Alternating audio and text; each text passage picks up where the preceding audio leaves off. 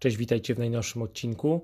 Szukałem pomysłu na najnowszy podcast. Myślałem, żeby nagrać coś o regionie Puglia. Od 10 dni mamy w domu suczkę, półtora letnią. E, myślałem nazwać ją Ribera albo Rioja. E, niestety nie byłem w stanie tego przeforsować. Trzy córki, żona, cztery dziewczyny. Nie ma łatwo. E, przeforsowałem, udało mi się ich delikatnie naprowadzić na Puglia. Puglia czyli region, w którym e, produkuje się Primitivo, ale też Negro Amaro. I pomyślałem, że o tym będzie odcinek. Natomiast dzisiaj zapraszam Was, żeby przenieść się do Abruzji. A dlaczego? Zapraszam do, do najnowszego odcinka.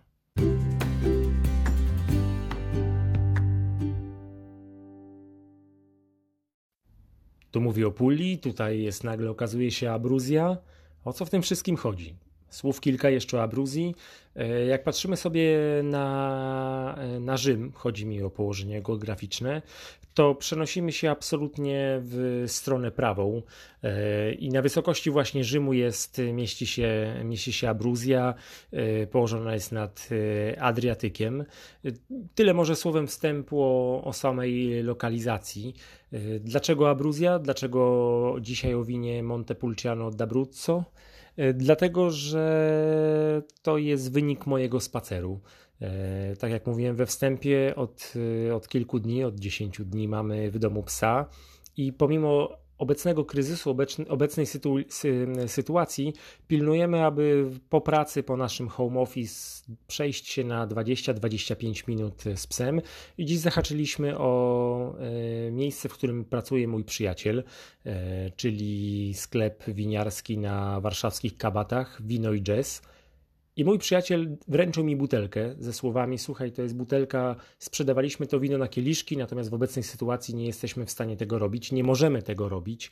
W związku z tym chciałbym Ci po prostu wręczyć, e, dać do, do wypicia, do dokończenia tej butelki e, w domu z, z Olą. Wiem, że, ma, że u Was na pokładzie w tej chwili też przybywa teść.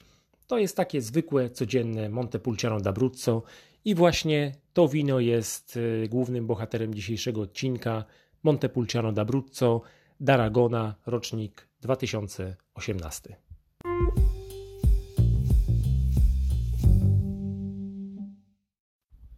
Słuchaj, masz to wino, jest go niewiele. Jak spojrzałem, tak przyjrzałem dokładnie się tej butelce, mam wrażenie, że było tego wina 60-65% całej butelki.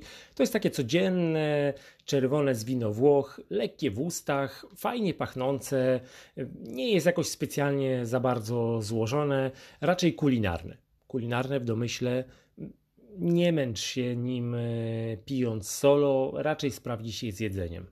I pomyślałem sobie, ok, pewnie podam je do jakiejś pizzy, pewnie podam je do jakiejś pasty.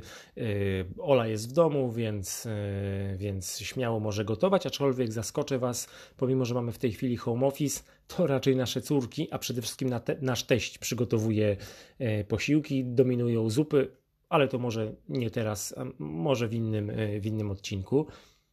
To, co mogę Wam powiedzieć o tym winie, że pomimo tego, że usłyszałem, że ono jest takie proste, zwykłe, codzienne, mi się spodobało. A co najważniejsze w tym wszystkim, sam po Montepulciano bym nie sięgnął. Jeśli mam sięgać po Włochy, wolę właśnie wspomnianą Pulię, wolę takie wina, które są raczej mocno treściwe, takie nazwijmy je gęstsze, e, bogatsze, ale przyjemnie się zaskoczyłem. Dlaczego? O tym już za chwilę. Jakie jest to wino? E, przyjemny aromat, y, który płynie z kieliszka. Mamy trochę czerwonych, trochę czarnych owoców. E, dominują tutaj śliwki, wiśnie, maliny, są jakieś fiołki, gdzieś tam truskawka. Spodobały mi się nuty ziemiste, taka leśna, leśna ściółka. Jest odrobina zieloności, jakby zielone e, warzywa. Gdzieś jest w tle jakaś taka przyprawa, trochę zielonego pieprzu, gdzieś alkohol, gdzieś w oddali e, nieco, nieco drewna. E, tymczasem na ustach nawet nie tymczasem. W ustach jest e, soczyste, ponownie, ponownie owocowe. Faktycznie nie jest jakoś za bardzo mocno, mocno skomplikowane, mocno takie, wiecie, bogate. Nie będę tego wina pamiętał do, do końca życia, chociaż powiem Wam, że skoro robię o nim podcast, to jest to ciekawe wino, jak na swoją cenę. E, oscylujemy w okolicach 30, e, no, 30 kilku złotych. I moim zdaniem fantastyczne wino, które sprawdzi się z kuchnią śródziemnomorską, wspomniane pizze, wspomniane pasty, ale także powiązałbym je z dziczyzną, generalnie z czerwonymi e, mięsami. Usta, tak jak mówiłem, średnio treściwe, ale za to z kwasowością. Tanina jest, tanina jest tutaj taka raczej, raczej gładka, raczej spokojna. Jest gdzieś taka cierpkość na końcu. E, nie wiem, czy to grają e, tutaj pierwsze skrzypce, czy grają wiśnie, czy gra ten dymotytoń, który jest z czarną herbatą, który możemy wyczuć na, na, na samym końcu. E, a jakie podsumowanie w jednym zdaniu? Fajne wino, w dobrej cenie i moim zdaniem to też jest takie wino, które śmiało zabrałbym ze sobą na, e, na grilla. E, ja mam tą okazję, że raczyłem się nim grając w FIFA 19 na moim Xboxie 360. Wiem, że ani ten Xbox nie jest nowy, ani FIFA nie jest nowa. Natomiast powiem Wam, że to też było przyjemne połączenie. I właśnie grając w tę grę, pomyślałem sobie: wino otrzymane, chciałem pisać o puli, jestem w Abruzji, przyjemne, soczyste. Nie ma w nim takiej przesadnej głębi. Ja o tym winie nie będę opowiadał długo, ale naprawdę dobrze komponuje się. Właśnie z mięsami, z pizzą czy z pastą. Dobrze, tyle na dzisiaj, tyle na, w dzisiejszym odcinku. Jeszcze słów parę o pizzy już było, o paście już było.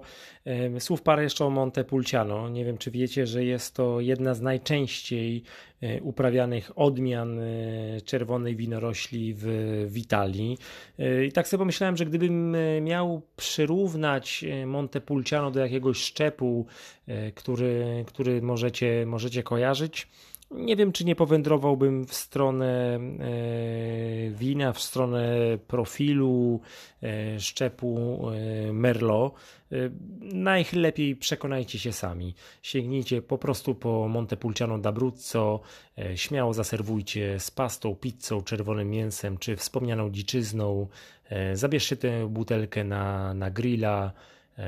Pamiętajcie, otwórzcie ją jakieś 30-40 minut przed podaniem i cieszcie się, cieszcie się życiem. Dzięki za dziś, dzięki za e, wspólny odcinek i do usłyszenia w kolejnym. Czołgiem.